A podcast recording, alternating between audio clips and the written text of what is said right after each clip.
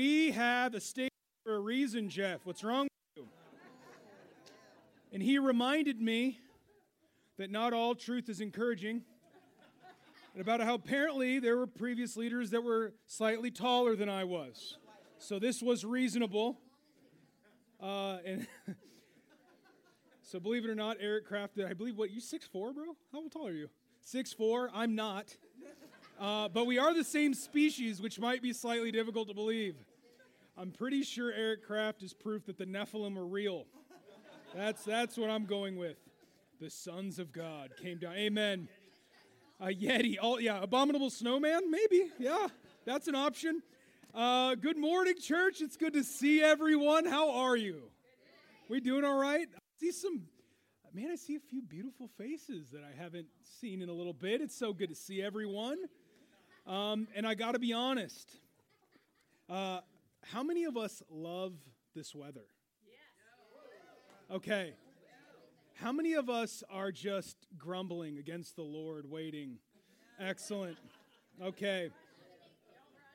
I, that's how I feel. I'm like, this is the first like proper winter I've had in I don't know how long. Uh, but the weather patterns are s- slightly difficult to predict, aren't they? Uh, and I'm like, am I wearing a t-shirt, a fleece, or a parka today? Uh, and the answer is D, all of the above. Yeah, that's right. Uh, that's just how it is. Um, which I'm very excited. I got up. I was up uh, pretty early this morning. Uh, went to a coffee shop, as one should, to commune with the Lord.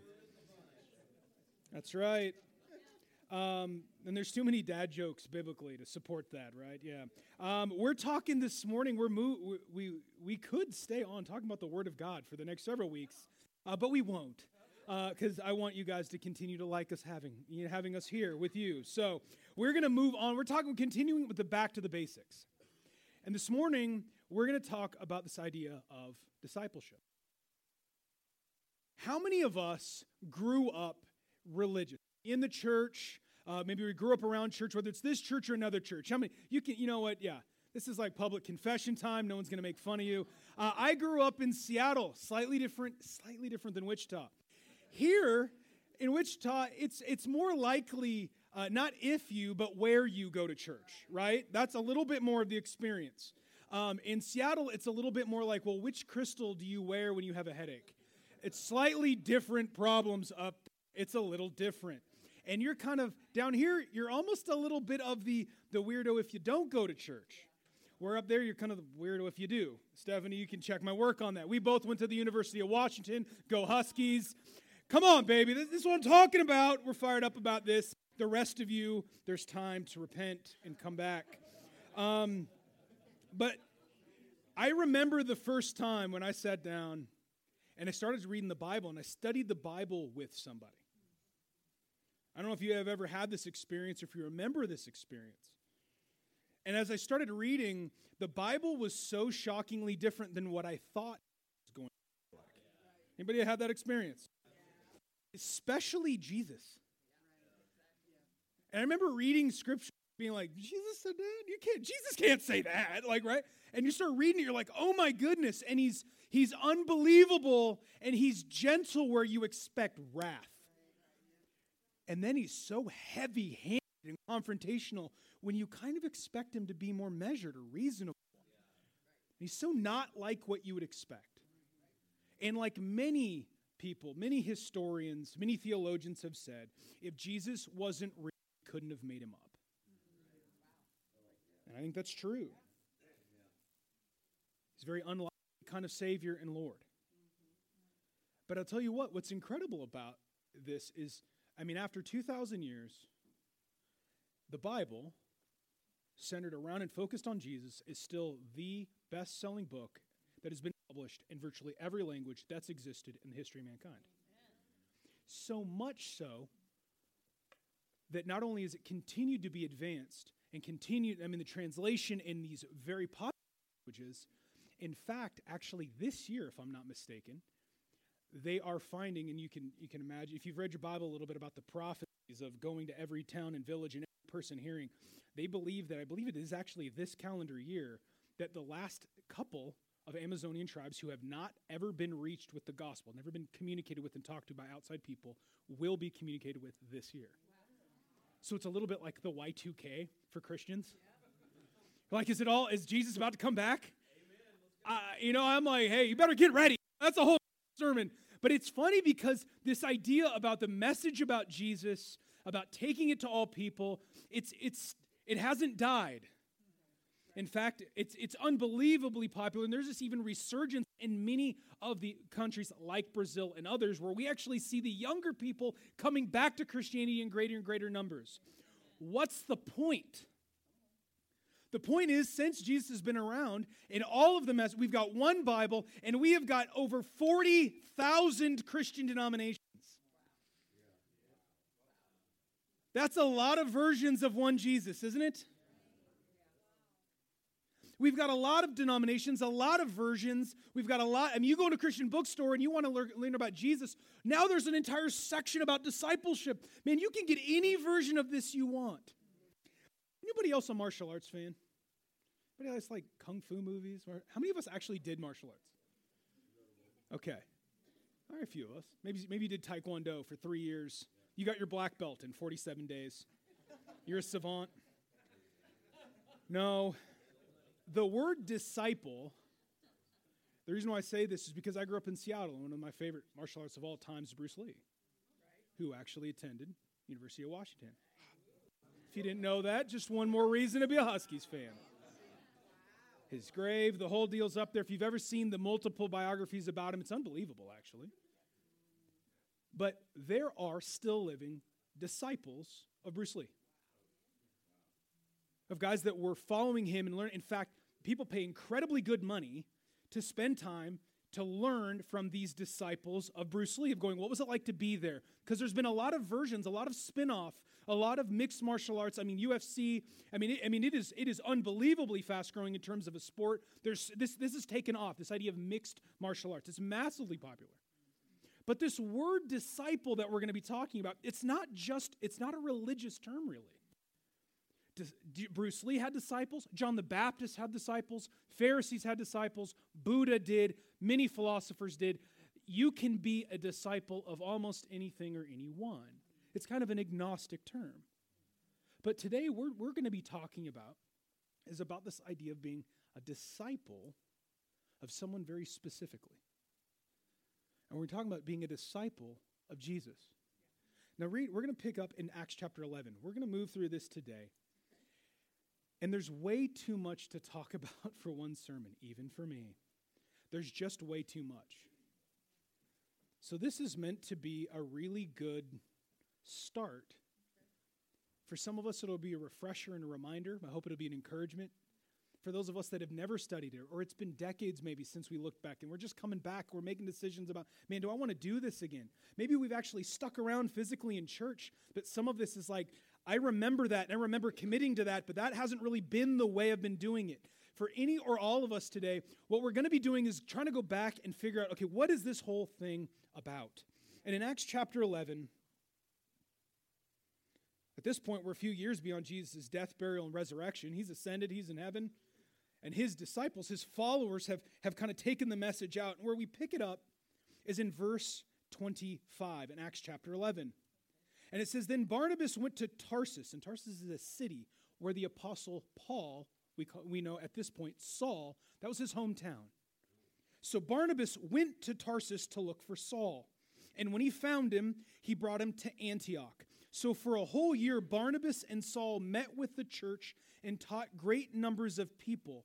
And the disciples were called Christians first at Antioch. What's fascinating is we're several years after Jesus is gone, the, the, the, Jesus movement has began. And this is starting, in fact, now we have gone outside of Jerusalem and the Jewish synagogues themselves, and now we're taking, as Antioch, Barnabas is the first kind of semi missionary here that's being sent to, to lead this planting of Gentiles that have begun to sprout faith and that are growing in Antioch.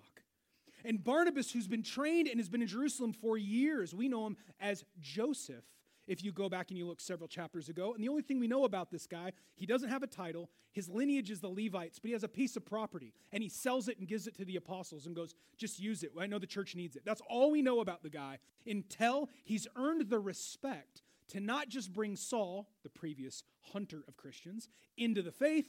Eventually, the apostles go, We've got this brand new church of Gentiles that's cropping up. We're going to send this guy. And he sends him and he grabs Saul and he brings Saul into the full time ministry and begins to train him in the ministry. And what's something that's really important and helpful for us is in Antioch, as we see it pushes outside of the Jewish boundaries into the Gentile world, now we start to see naming and nicknaming beginning to happen for those that follow Jesus. And the reason why we're starting there is because for us, most of us, when we grew up, how many of us even used or heard of the phrase disciple? Honestly. How many of us, though, would say, I was or I was trying to be a Christian? That's a really popular phrase. But what happens is, and we see this a lot in our modern age, is that if I take a word and I redefine it, it can be something that I want it to be. And what's happening here is what we see is that the, disciples of Jesus, the Jesus followers, were given the nickname Christian in Antioch. That's a name that, in fact, in some people, some scholars think it's actually kind of a derogatory term. It's like you're like a little Jesus. You're a little, you're a little copy. You're a knockoff. We killed the original. We can't get rid of you guys. Some, some scholars say kind of a negative. The term Christian, as this, is used uh, three times in the, in the, in the NIV a couple times in, in the book of Acts, and in fact, Peter would use it in his later his letters later on. But Christian, that term, is never used by Jesus. Word is the word. There's only one word that Jesus uses to describe people who follow him in this life into the next life. And that term is disciple. And if I want to be a disciple of Bruce Lee, well, he's passed away. So who now? The original disciples. I go right back. I go, man, how do I how did I train? How did you guys train? What did he teach you? What was he like? What was his personality? Did he shave frequently? Was he really as fast as people thought? What are, you know, people ask these guys all the time. And so if we want to know what it's like to be a follower of Jesus himself, does it make sense for us to ask the world, what's it like to be a Christian? That's a reasonable question, but not the best question. And if I want to figure out what it means to be a follower, a real disciple of Jesus, do I ask a bunch, a bunch of leaders that have, been, that have had the answers passed down for years? That's not the most reliable answer. Way we can figure out to be a follower of Jesus is to go back to the best of our ability to Jesus himself. And that's for us in our churches, we are a part of what's called the restoration movement of churches. Where this started, and it's not the first time this has ever happened since Jesus, you know, ascended. The, the, the core and the heart of it is for us, we go, can we put the creeds, can put all the denominationalism, can we put all the worldly man centric stuff aside and do our best to open the scriptures correctly can we interpret this thing, but can we get back to restoring the church that we see in the Bible? That's why it's called the restoration movement. Can that and has that become kind of denominational in its own right? In some ways, yes. We'll get to that in a few weeks. But what we, we want as individuals and what we want as a church is to come back and go, what does it mean to be followers of Jesus? And let's get back to finding out from Jesus the best way we can. Does that make sense, fam? And if you're with us this morning and you're visiting and you go, What are we about here? We're about trying to figure out what we want to do it Jesus' way. Even if it's hard, even if it's tough, even when it's unpopular, let's figure it out how to do that. Does that make sense, family? We're all together on that point. So we're going to do that today. Dive in with me. We're going to turn back to Mark chapter 1. We're going to kind of go back to the beginning. And I feel like I'm going to be, I'm going to try to be as best I can in old, in old school Church of Christ preacher, there's three C's today, right? Three memorable C's, three points. They all have, they start with the same C. I feel like that's, is that old school? Is that too, yeah, a little bit? Some of the young people are like, oh, that's really cool. I've never heard of that. The stuff that is old and used to be uncool becomes cool again. sometimes in a scary way, like the 80s. The 80s are back, man. And I'm like, I'm like, leg warmers? Like, MC Hammer pants are back? Like, I'm like, oh no, this is catastrophically bad. So the only hope that I have for us is that eventually what used to be called terribly cultish discipleship is popular now. And then eventually, give it 20 or 30 years, it'll be unpopular again. That's the way we work as people. That's why we come back to Jesus' word and not just what's popular. So, three C's. The first one we're going to talk about is the call of discipleship. The call. Mark chapter 1. Pick it up in verse 16. Well, let's we'll start in verse 14 here. And it says, "And John was put into put into prison." This is Mark chapter 1 verse 14. The John they're talking about is John the Baptist. So, and John was put into prison. Jesus went into Galilee proclaiming the good news of God. The time has come, he said. The kingdom of God is near. Repent and believe the good news. As Jesus walked beside the Sea of Galilee, he saw Simon and his brother Andrew casting a net into the lake, for they were fishermen. Come, Follow me, Jesus said, and I will make you fishers of men. And at once they left their nets and followed him. When he had gone a little farther, he saw James, son of Zebedee, and his brother John in a boat, preparing their nets. And without delay, he called them, and they, and they left their father Zebedee in the boat with the hired men and followed him. Now, I do want to say, if you're not careful, again, we talked a little bit about this several weeks ago. The, the, the book of Mark is like an action it's it's it's like a kid's like graphic novel it's like an action movie it is action it's it's boom boom boom we're going we're going from scene to scene to scene to scene it's jesus on the move he's making moves so if you just read this and you don't read for example john 1 and 2 you might be tempted to believe that jesus was a complete stranger he walks up to four guys fishermen hey follow me and they go well sure why not yeah I, I i'll trust you and you're like really that seems unreasonable, doesn't it? Yeah, no, Jesus was that awesome. I mean, he was that awesome, and he'd be worth trusting. But almost nobody does that. And nor is that, in fact, what we'll see later, what Jesus wants us to do. In fact, we see in John 1, not only is John the Baptist, who they are disciples of and following, there's this conversation about, no, look, the guy I've been preaching about, the very Lamb of God, there he is. And so, John the Baptist, even the guy, they're hearing the truth. They're hearing a real prophet preparing the way for, the, for Israel.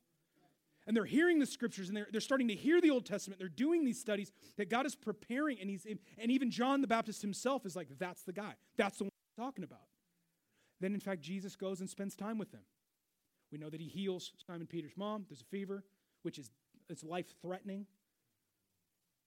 So we see all this that there's some relationship. They're starting to get to know him. There's a real trust. There's a faith. There's a scriptural, biblical faith in Jesus. But this is, make no mistake, the beginning of official discipleship for these men.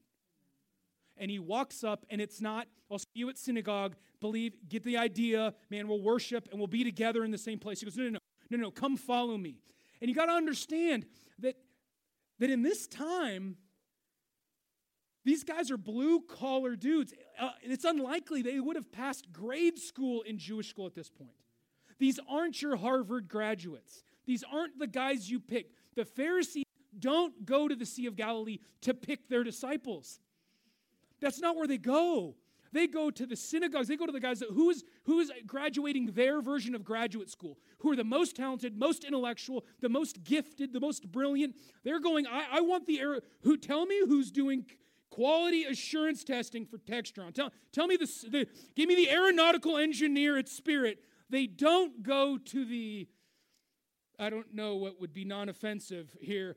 They don't go out to Hutch and go, tell me, tell me who's actually herding the cattle.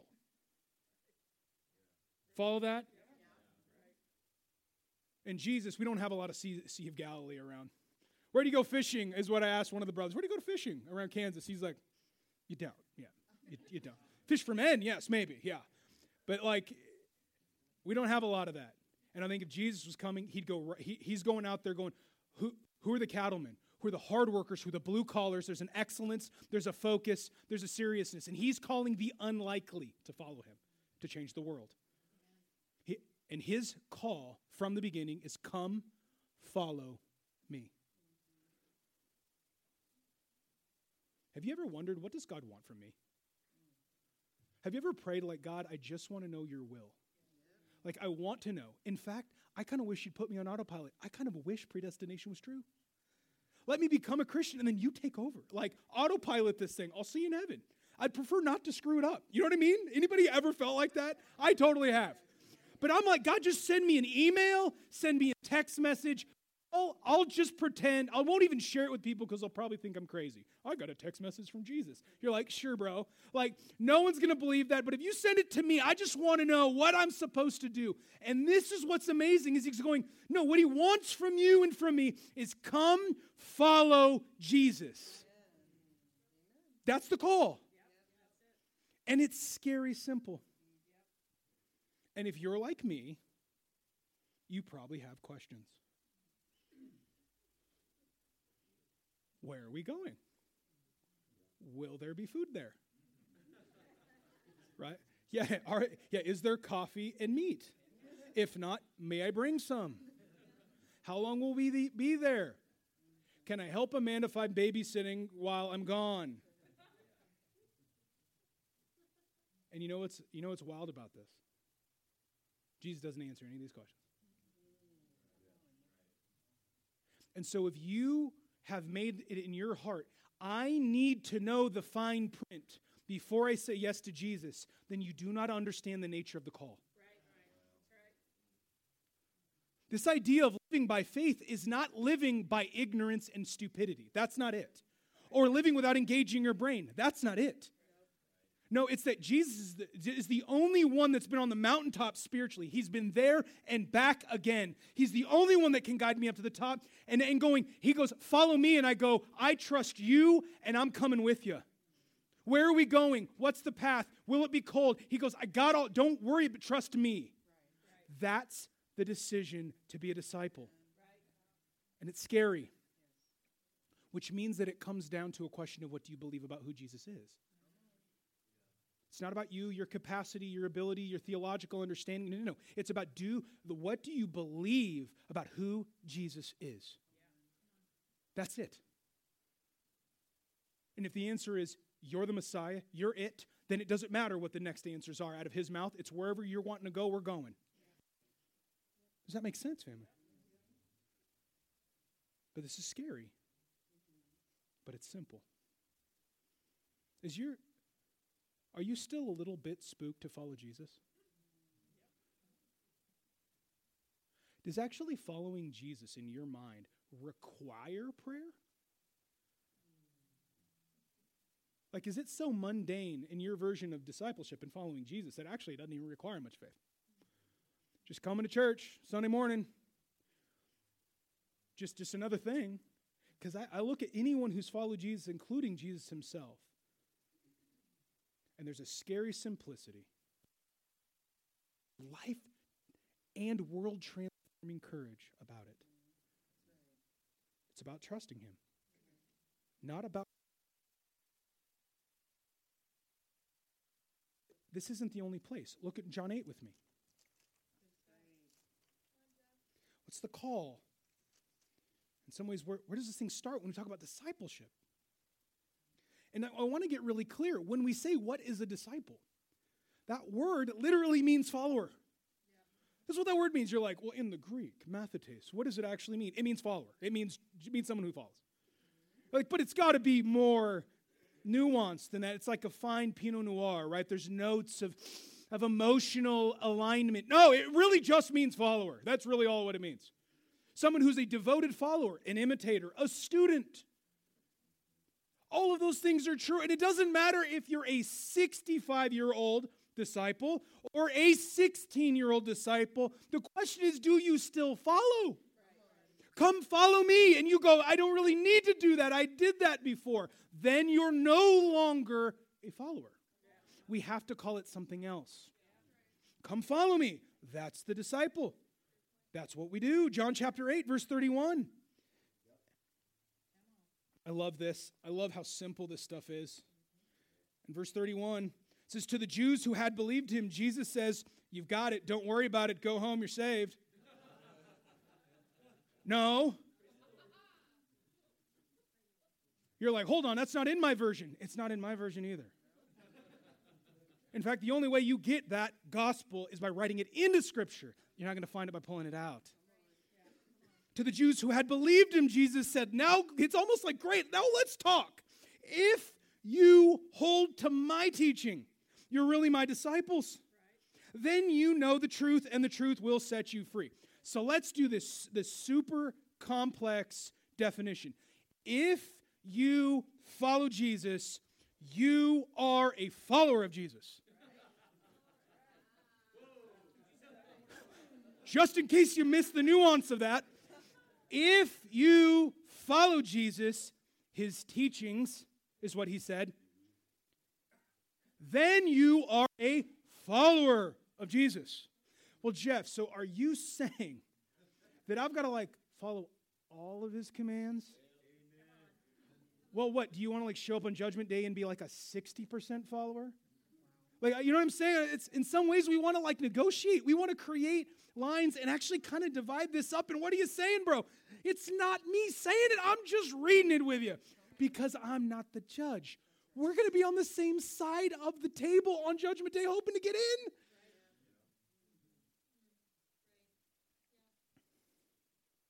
So if you don't, verse 31, hold to Jesus' teachings, then you are really not one of his disciples. You're like, well, that's a little judgmental. I don't get to make the rules, guys. None of us get to change the rules. But we think it's judgmental when we do it with the Bible. But yet, but yet, if, I mean, we, we've got, I mean, literally, we've got a cancer treatment doctor in the room. And so there's proper protocol for treating someone with cancer. And if Dr. David goes, I'm just a little bit uncomfortable having the conversation with you might have cancer, and I, I, I don't, I don't want to be too judgmental with this treatment, you know, and be so dogmatic about it. Let, let's try to explore a little bit and not do it. I kind of want to do it my way, or you know what, let's just, I just don't want to do it at all today. You know what I mean? I feel it's like a little bit too, are you saying other things don't work to treat cancer? We look at him and go, that's actually unethical. That's illegal. In fact, he can be sued and lose his license. Why? We would go, that's not being a good doctor. That's why I go see you. In fact, you're kind of going, would you, would you judge me medically a little bit here? Could you do that? That would be helpful. I pay you to judge me medically. Well, I don't want to be, you know, unkind. Could you be unkind for like 12 minutes? Just shoot me straight.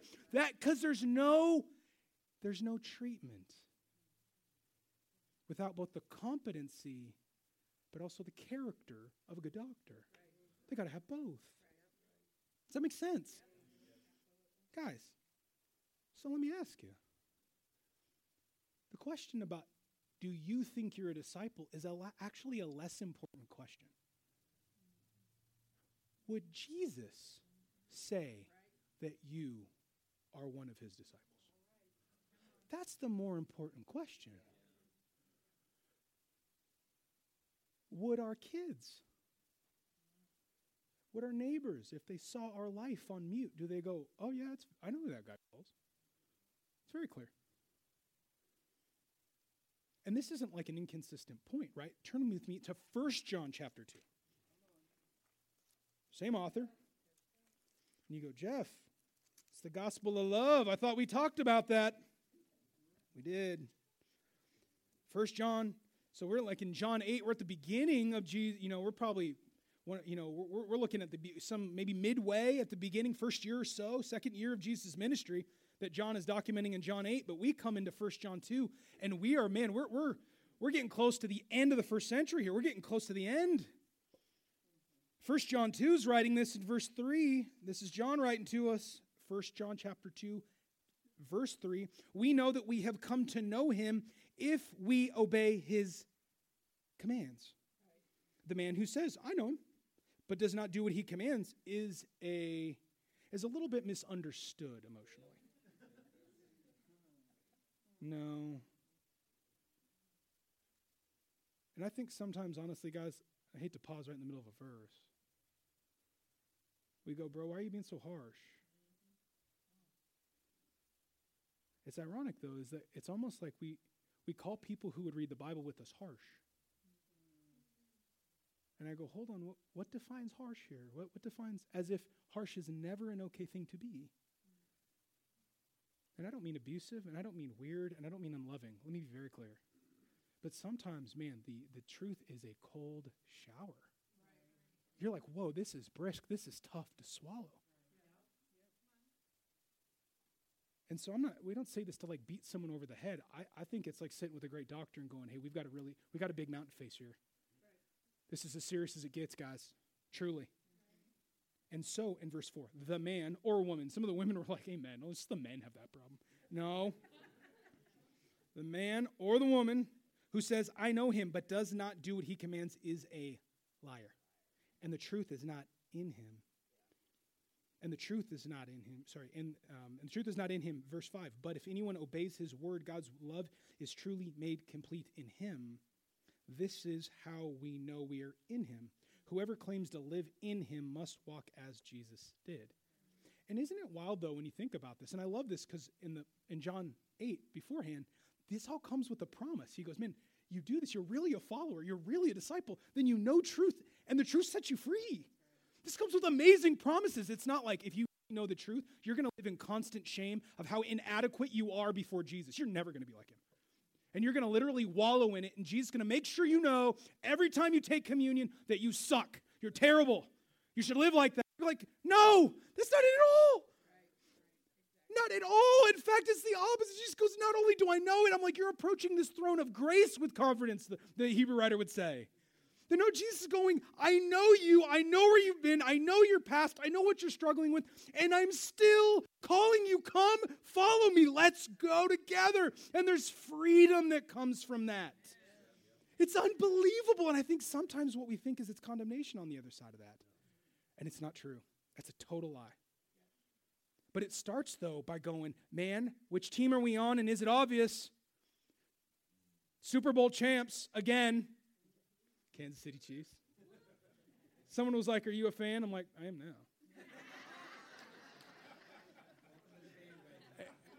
It's almost like you're a bandwagon. No I, no, I said, no, the Lord moved me here just in time so I could be a hometown fan, baby. He moved me, you know, he moved me into San Antonio, which has a decent basketball team. I was like, oh, this is great. I've been adopted into a good family there. Then moved to Brazil. The soccer's pretty good. We worked with South Africa for many years. I, am a, I'm a rugby fan, so the South Africa Springboks, who just won the Rugby World Cup, man, I got some good teams on my. I love this. It's just nice now. Live here and have the Chiefs as the hometown team. There are a lot, a lot of bandwagon fans out there, aren't you? aren't you? You know it, man. Just some of us were like, well, I'm a fan now. No, yeah, some of us, it's like if you're a Detroit Lions fan, right? It's a little bit like, and I'm like, it's Lincoln and six other people around the United States gathering in favor. I appreciate these are the diehards. But it's nice to be uh, adopted in. Got Taylor Swift. 6.9 or whatever billion people are now fans of the Chiefs because she put on a red shirt one day. But you know who's not a fan? Kylie Kelce. You know Travis Kelce, you know, he's dating Taylor Swift, awesome. Jason Kelce, his brother, who's an Eagle, he married Kylie Kelce. Now, Jason is like an Eagle. I don't know if he's officially retired or whatever. I mean, this dude, that's his team, man he played against his brother, you know, whatever, the, the, whole deal. I mean, there's a lot, I'm sure there's not, you know, he seems like he's nice. He's got a nice beard. He's fine, whatever. They seem to be just fine, consoling themselves in pools of money or whatever. Must be nice. But it's amazing because he shows up in his brother's plane and he, he's, he's rocking Chiefs gear. You know who is not? His wife. Zero care. And so people were like, even her husband, who plays on the Eagles. He's like, Can you like support it? She's like, No. She wore like a red athletic shirt, so people might think she was, and they zoom in, and it's just some athletic gear. And I was like, No one is unclear about Kylie's allegiance, right? No one's wondering. And even Taylor Swift cannot get jersey. This is unbelievable.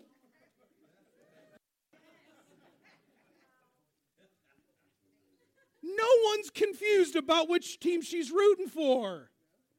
Is anyone confused about your team? Is it obvious? Can your spouse talk you out of it? Can your kids? Can your neighbors? Can a losing season? Can a tough five or ten years? Can someone who also wears the jersey talk you out of it? Because this is Jesus' call for you and for me. It's not to be a fan, it's to be a follower. Devoted, trusting. Wherever you're going, I'm going with you. Jesus is calling you to be a disciple, but would he call you one now? And as long as your heart is pumping, if the answer is, I don't think so, repentance can happen now. And that's beautiful. That's beautiful. Let's talk about the cost. Luke chapter 14. Luke chapter 14. I'll be honest, I've been wrestling all week. I'm like, what do we talk about? There's so much good stuff. And I'll be honest though, in our world, sometimes we can spin a lot of the stuff about discipleship to be very judgmental and harsh and intense. And I, and I wonder why we're so quick to do that. Because I'm like, when we go, it's almost like we would think, oh, Jesus having an expectation for us is a proof of a lack of grace or love for us. And I go, isn't it the opposite? I mean, I come before God and I'm like, dude, I'm a mess. Are you kidding me? Like, I couldn't even get to class on time as an undergrad. Like, you know what I'm saying? Like, there were days literally I had guys after I was baptized kicking me, going, It's noon, get up and go to class, you idiot. Like, get up. As a disciple of Jesus. It's like, arise, you and Lazarus, get up, boy. Come out, take off the grave clothes. I mean, I'm like, it's true. And I'm like, man. And I go, and Jesus would look at a kid like that and go, I can do something with that guy. Come here. Come here. And I go, I think it's just proof of his grace and his faith in us. But the cost, Luke chapter 14. Let's pick it up here together. This is literally a clinic on how not to build a megachurch. Verse 25 Large crowds were traveling with Jesus, and turning them, he said, It is now time for contribution. No. Just seeing if we're all following along. No. Verse 26, he said, If anyone comes to me and does not hate his brothers and sisters, yes, even his own life, he cannot be my disciple. And anyone who does not carry his cross and follow me cannot be my disciple. Suppose one of you wants to build a tower, or like a home, a large home, not just a, it's not like a, a, a tower for war. It could even, I mean, we're talking about actually like a, like a home you'd live in. Will he not first down, sit down and estimate the cost to see if he has enough money to complete it? For if he lays the foundation and is not able to finish it, everyone who sees it will ridicule him, saying, This fellow began to build and was not able to finish. Or, verse 31, or suppose a king is about to go to war against another king. Will he not first sit down and consider whether he is able with 10,000 men to oppose the one coming against him with 20,000? If he's not able, he will send a delegation while the other is still a long way off, and will ask for terms of peace. In the same way, any of you who does not give up everything he has cannot disciple. I mean, you can picture this. Like there are, I don't know, hundreds, maybe thousands of people following Jesus, a large crowd. We know that he had thousands following him for food, and they counted. Is this larger than 5,000 countable people? I don't know. It was it larger than that, smaller? We don't know. But it's big. He's got a huge group of people following him, and he turns around. I mean, this is literally a clinic on what it's not like in the you know mega church builders you know like manual for dummies. Like this is like what you don't do. If you want to build something, hey, come on in, massive crowd. All right, if anyone doesn't hate everyone they know, you can't follow me. Anyone want to stick around? You're like, what in the world? That's exactly what Jesus does. And I'll be honest, gang. It says, if anyone, anyone comes to me, that's first century, 21st century, Palestine, Wichita, no matter where you are or where you're watching from, It's for all of us, if anyone. And this call, he gets right to the heart of what this is really about. And he goes, guys, if you come to Jesus and you don't hate mom and dad, if you don't hate brother and sister, your kids, your wife, and husband, your spouse, even your own life, you cannot, cannot be a disciple. And there's a couple of interesting things that pop out to me. One is he doesn't pick like, you know, your secretary, the barista that messes up your coffee order, and you know, your third grade teacher that you didn't really like and she didn't like you. Like, that's not the list of people he's calling up, right? He's getting the people right at our hearts. Now, let me be also very clear. When we talk about this word hate, we're talking about a, a serious, we're talking about despising. This is a comparative hatred, meaning when I compare the love for my wife, Amanda, and virtually any other human being on earth, the gap between her and my kids and the rest of y'all, no offense, you're great, is pretty large.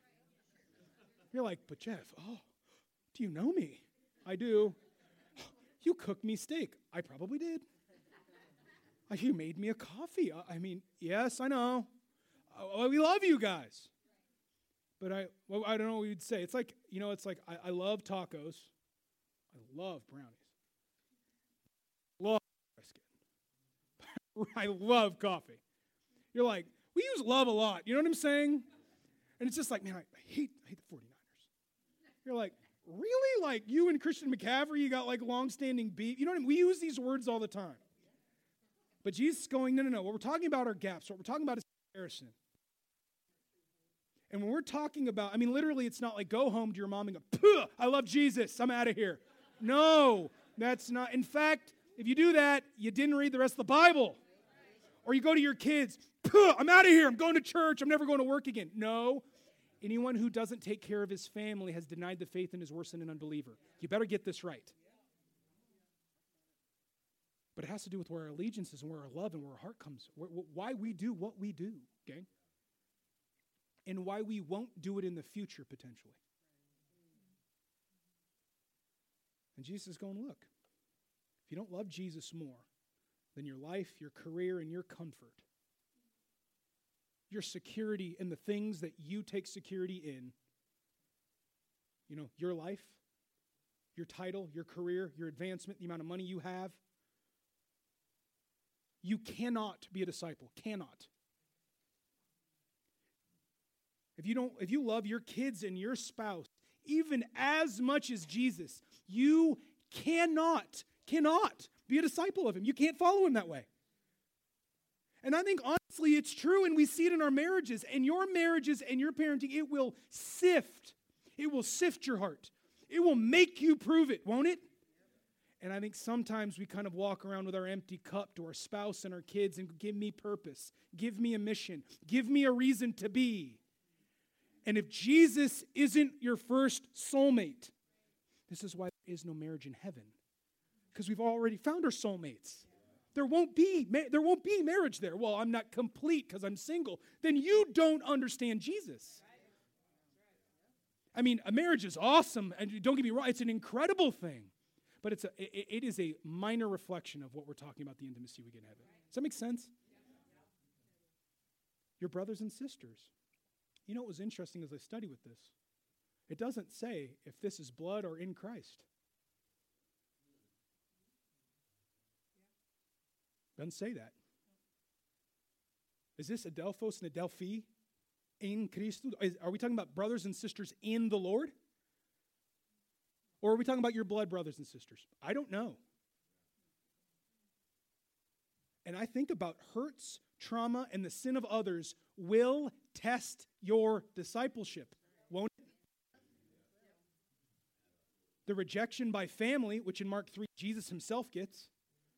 I mean, the Virgin Mary, who at Mark 3 was no longer a virgin, is as well as the brothers, his brothers are coming to him thinking Jesus himself is crazy. The testing that you get from family, from blood, but also from brothers and sisters in Christ. If you love the men and women in these pews more than Jesus, eventually these people will do something to make you no longer be here. And it will start with your heart, and then eventually your body will follow out. Is that not true? Have we not all experienced that? Have we not all personally felt that? I know I have. Such a person cannot, and this wording is fascinating to me. This isn't a threat by God. It's not an inclusive, no, no, no. I won't allow you to follow me. That's not what he says. He says you can't. It's a capacity question. And I remember I went hiking in the Grand Canyon with some of the uh, evangelists and ministers down in San Antonio. This was probably eight, nine years ago now. So, anybody ever gone to the Grand Canyon? The Grand Canyon is one of the actual places that doesn't disappoint. Like, people hype up the view, and you go and you're like, oh, I'm sure it's great. And then you see it, and you're just like, like the pictures don't do it justice. It's like staggering. And then we're like, what are we going to do? Well, what would any guys do? We're going to go hike it. We're just going to go walk down, make it really hard, and come back up. Awesome. It's one of the few places normally when you hike mountains, the hard part is first. Going up is often the harder part, and then coming down, gravity does a lot of the work. But not in the Grand Canyon. Coming down's the easy part, getting out so you can get down with way more weight than you should be able to. And we had a lot of first time hikers, including me. So I'm asking all these guys, how do you pack a bag? And so some guys have like their JanSport middle school backpack. I got an extra backpack. You're like, it's not good. You, you can just see it. You're like, nope, that's not good. One of the one of the guys packs a full length, and he's like Eric Kraft's height, man. A like, have you ever seen Deadliest Catch? those plastic rubber full length overall waders, he packed those. For what reason was my question. Are you are you going to canoe on the bottom of this? What are you going to do, bro? What in the are you going to fish with your hands? Why are you packing? This thing weighed like 27 pounds. My whole pack didn't weigh 27 pounds.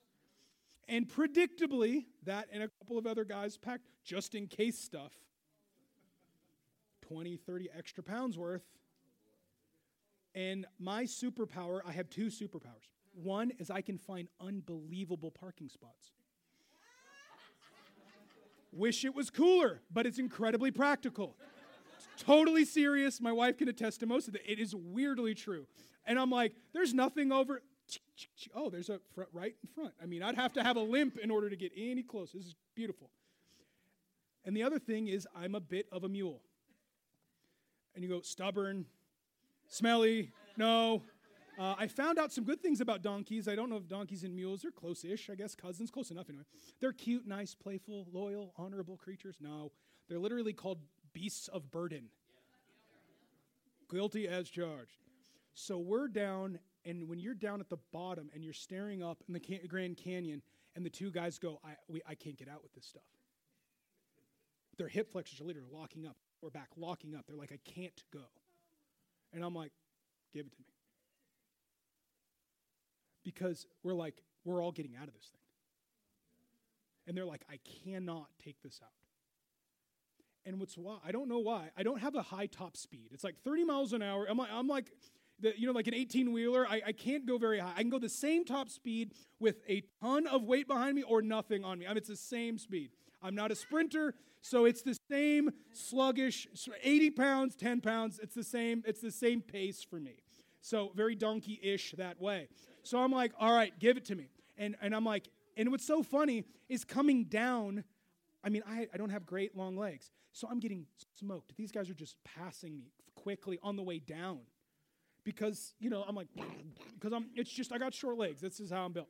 Now on the way out though, you kind of turn on this, we're getting out of here, and the guy, I got piles of stuff on my back. I probably looked ridiculous. From somebody's meme somewhere, I'm sure someone took a picture. We're like, we're getting out of this thing. And I think about this and I go, because I think we underestimate the journey that's ahead of us. And I think for some of us, you don't get that Jesus isn't looking at you and it's not a threat when he says you cannot be a disciple if you do this.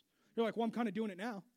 Me and my wife, I love her about the same amount of Jesus. You know, my career, yeah, sometimes I'm at church, sometimes I'm at work. Doesn't really matter. I choose what I want.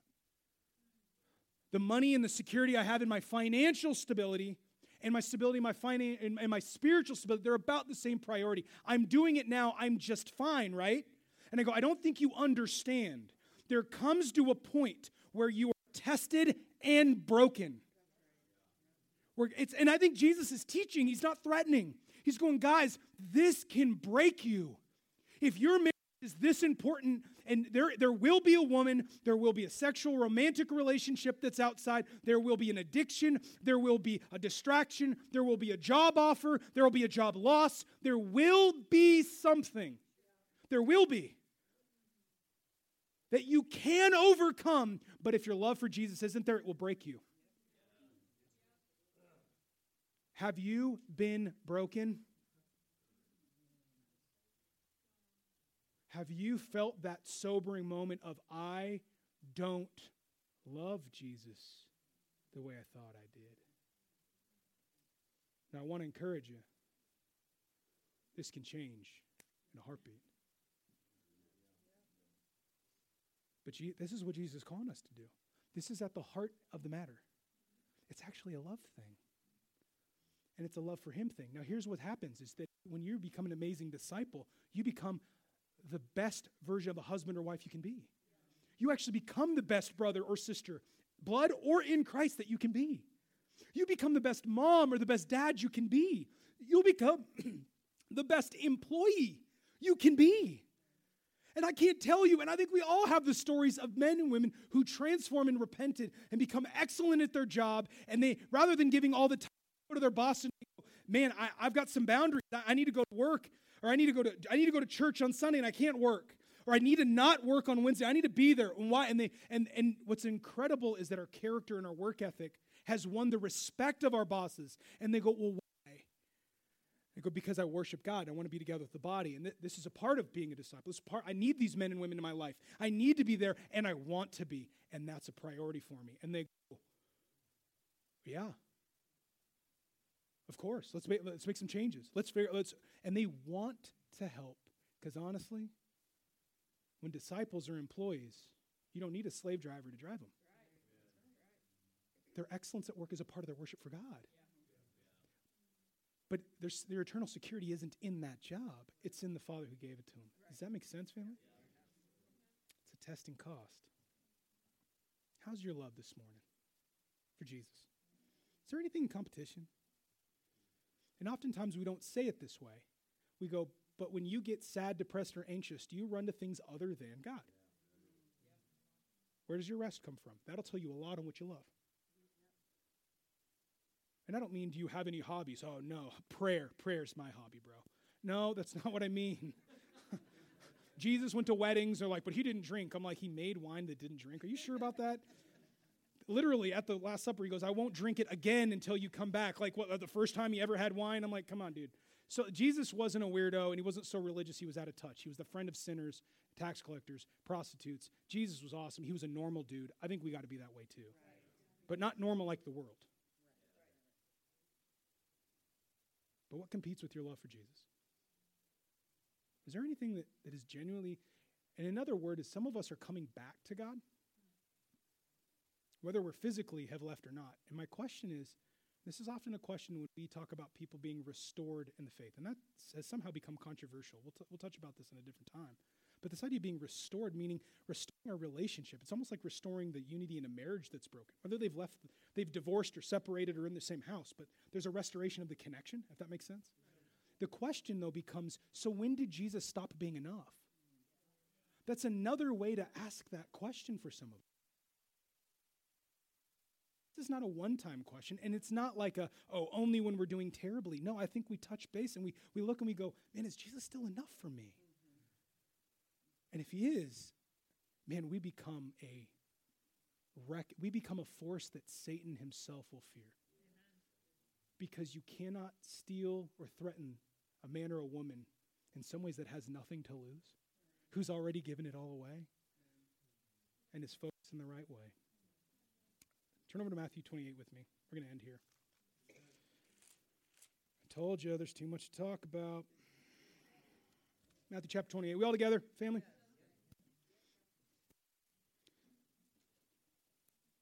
I love, I love Matthew 28. Chapter 3, the third point is the consequences of discipleship. That sounds like intense. I couldn't figure out. I was trying to make more of like lighthearted, like titles for the points. It's like the cost of discipleship, the call, the consequences. I'm like, I don't know, man. I'm more the C's. Maybe you could call it the the change or the I don't know the blessings. I don't know what you'd call it. But things happen when disciples get on the scene. That's what's awesome about this. And look at this in Matthew 28.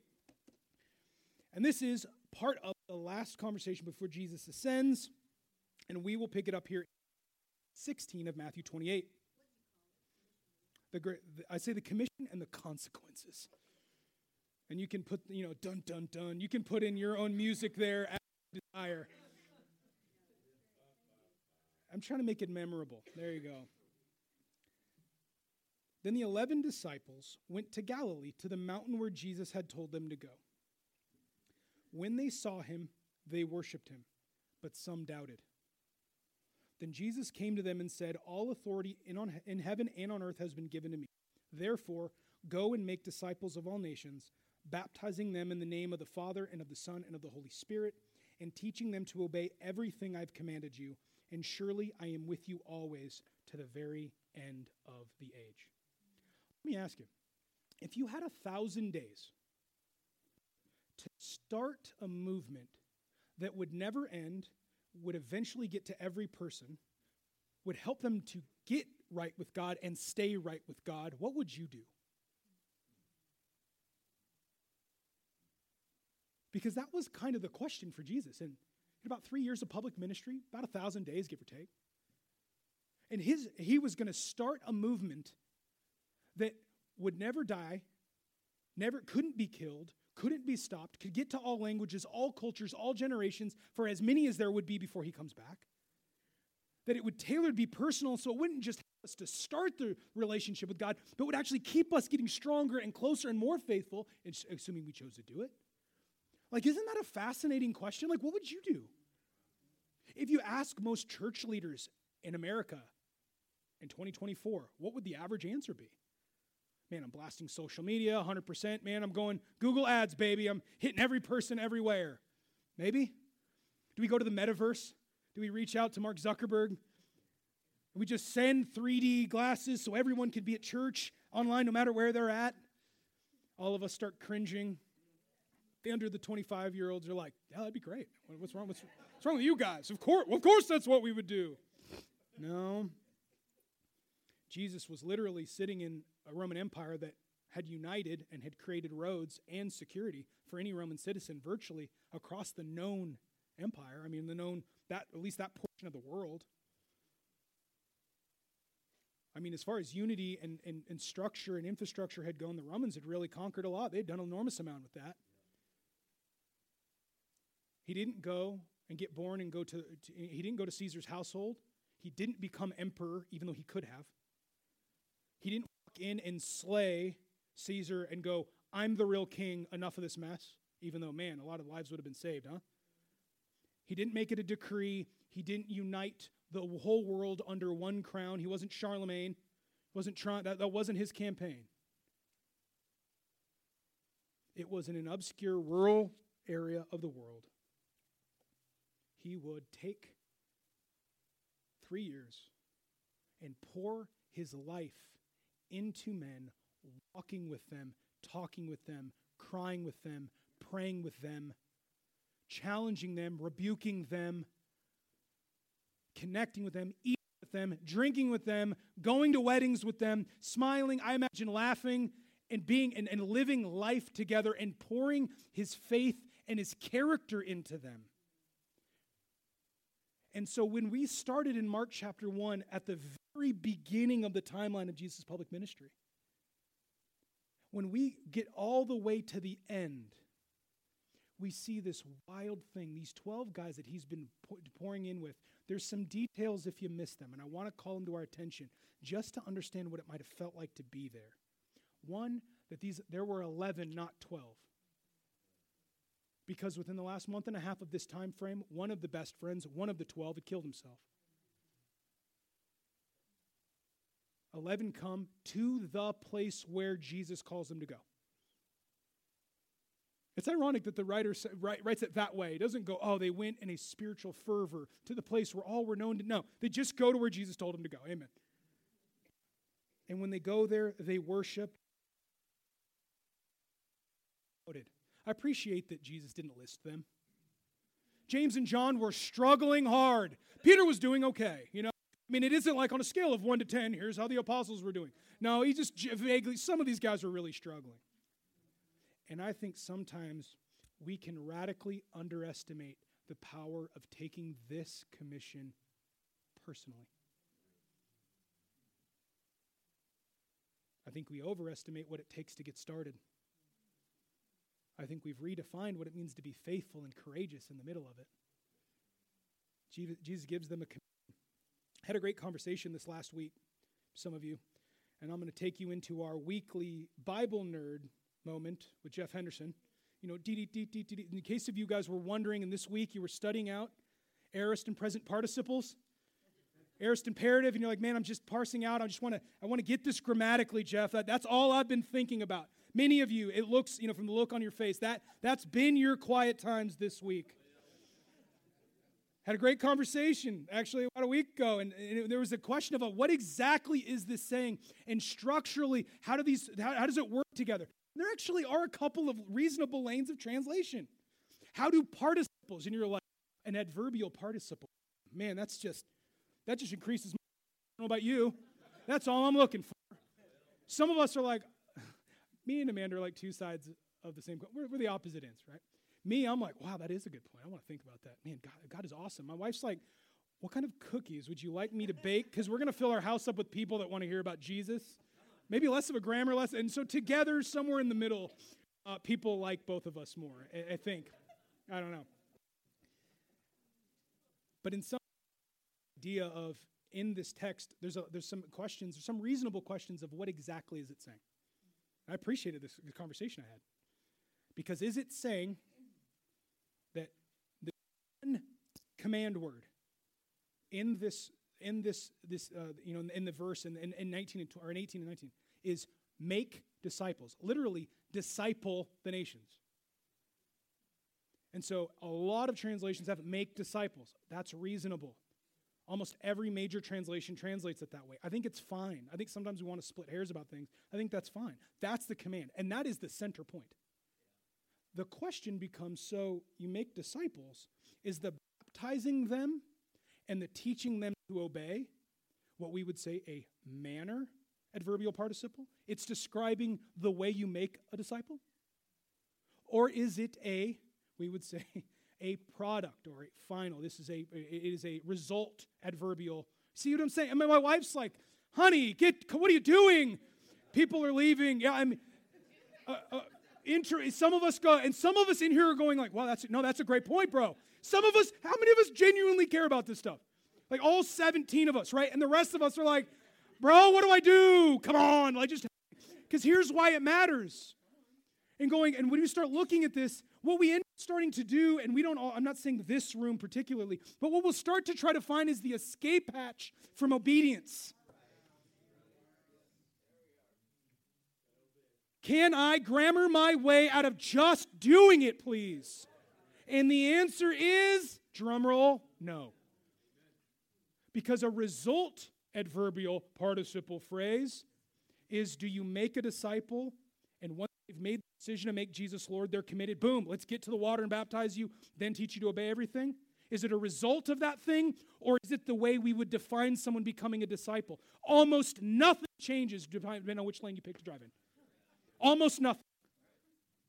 So, am I a baptized disciple or not? I don't know. That should matter for about 39 minutes. How long does it take for me to drive you to the baptistry? That's really the question. Does that make sense? The grammar's awesome. And in some ways, what we want and our tendency to do is is to start trying to we're, we're like splitting hairs on things that don't really matter. And my question is no, no, no. Do you have a conviction that the neighbor next to you, that the people that can sit in these chairs, that you and me have an obligation? We've got a commission from the Lord on high. You and me can change lives. We can change our city. We can change our country. No president can do that. I don't care who gets the nomination and eventually gets the nod in January. It doesn't matter. And I think about this, it transforms cities. I remember being to San Antonio in 2006. I think it was number nine in the campus ministry. Just a handful years later, we saw 100 people in the campus ministry. We saw about 160 at that point had graduated, were faithful disciples all over. A couple of dozen people had gone into the full time ministry and missions internationally and. It was unbelievable what we watched God do we became such a presence at the university. We had won over the faculty. There was relationships. We were serving people new. They go, "Oh, we know Alpha Omega." We were pretty ugly stuff. And the faculty ran and went, "Nope, we know Alpha Omega. That's not that group." It started to change the culture. It was there were leaders and athletes, and people became to get transformed. We watched God's Spirit move. I watched God for, for a group of young people who knew nothing. We couldn't play a full game of volleyball that went, we're going to take this personally. And literally a handful of years later, we started watching as people got married and started having kids, of going, generations have been transformed. I remember being down in Brazil. We were on the west side. The guy named Jean was converted, Jean Santos, and he was up in Butantã, which is the northwest, kind of a neighborhood. Young entrepreneurial business leader. A guy was a stud. In fact, I was trading messages with him this morning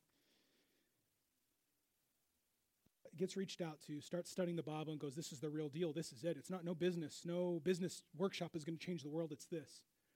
He came to church and started bringing, I mean, we started to joke. It was the, like the Jean Santos Church of Christ. Every Sunday, he had two cousins, a new brother. I'm like, How many cousins do you have? And like, sister would come. His mom came. Man, all these friends started studying the Bible, studying the Bible with one of his cousins, and he's like, I'm like, why are you here? He goes, because Jean's life had transformed. I was like, What in the world are you doing? I'm going to church. Which church is doing that? Can I come? And he started coming, and him and his wife, and they were talking about their marriage and their young family. And he was just like, Man, I want to learn about this. We studied the Word of God, and he's like, This is unbelievable. I've never heard of this. It's incredible. How have I gone to church my whole life? I've never heard this. And I was like, That's all I'm saying. He started transforming. His mom came to church. His mom, I think in her 60s, she started studying the Bible with one of the elders' wives right close to it. And not only was she learning about Jesus, she was learning how to read and write. He.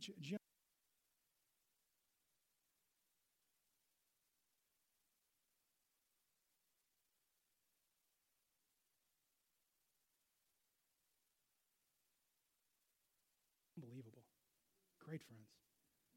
Their entire the generation of their family is transforming. It's not just him, it's not one life. It's not one person that decides to come to church because we're changing families and lives. And it's not just the command to get people started with Jesus. We don't baptize people and hand them a Bible and a towel and say, see in heaven. It's not what the command is. It's that we walk together till he comes back. We're going to continue to help each other. But my question is, is do you still take that part of the commission personally too? To help each other, but also to be helped? Is it offensive to you that you might need to be taught how to obey? Does it offend you that some might somebody might see some disobedience in you?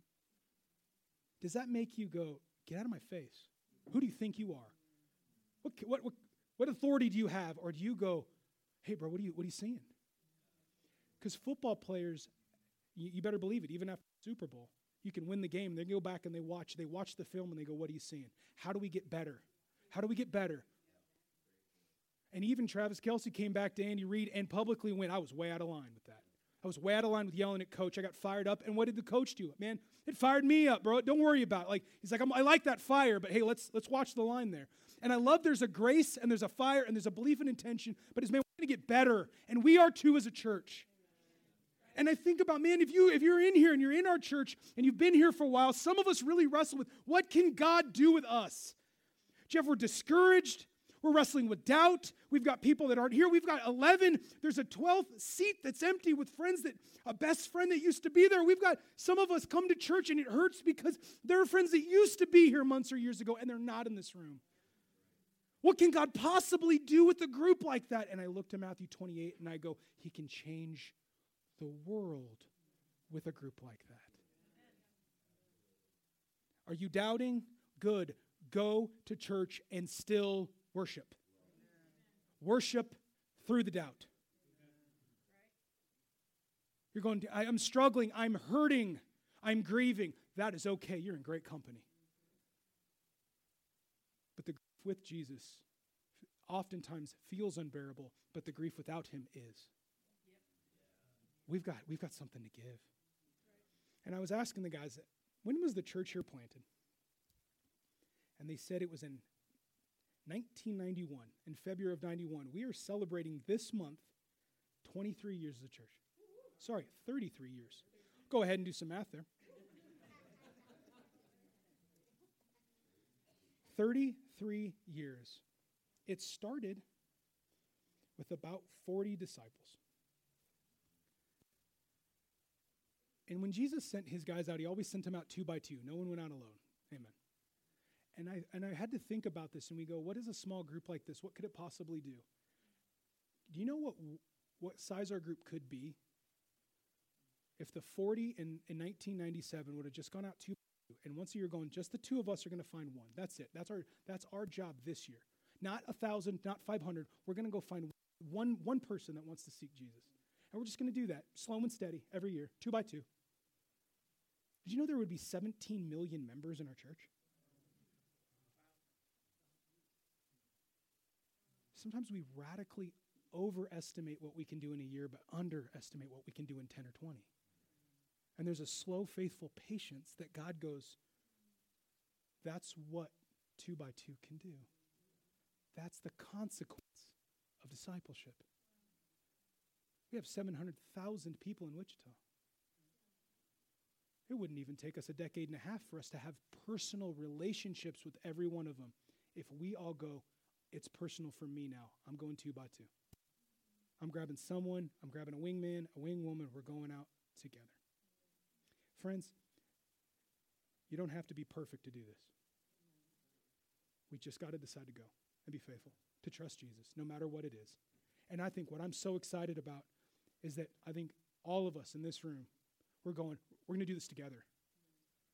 We're re- recommitting, we're coming back and going, Jesus is calling all of us as a church, as individuals, as teams, as Bible talks, as families, in our marriages, that man, we're going to have awesome. We're just going to be disciples. We're going to just follow Jesus and be faithful no matter where he goes, no matter what he says, and no matter how overwhelmed it seems, because he has got every single victory in his hands. Amen? Amen. Family, I'm going to ask us all to stand. I'm going to say a prayer and dismiss us today. Let's pray. Father, thank you. Thank you for the opportunity to be here. Thank you for your call for all of us to be disciples. And that no matter where we're at, no matter how small we feel, no matter how blue or educated, talented, small, weak, mule like we feel, that you can use all of us and that you're calling us to greatness because you're great. And I pray that we hear it personally the call to follow, the call to, to help one another, the call to love you, Father and that no matter where we're at today, that we want to come back, we do want to follow you. We want to love you more than anything else, be transformed and changed, and see the world around us changed because of your love and your faith in us. We love you, God. We're so grateful. It's in Jesus' name we pray. Amen. Amen. family, we are dismissed.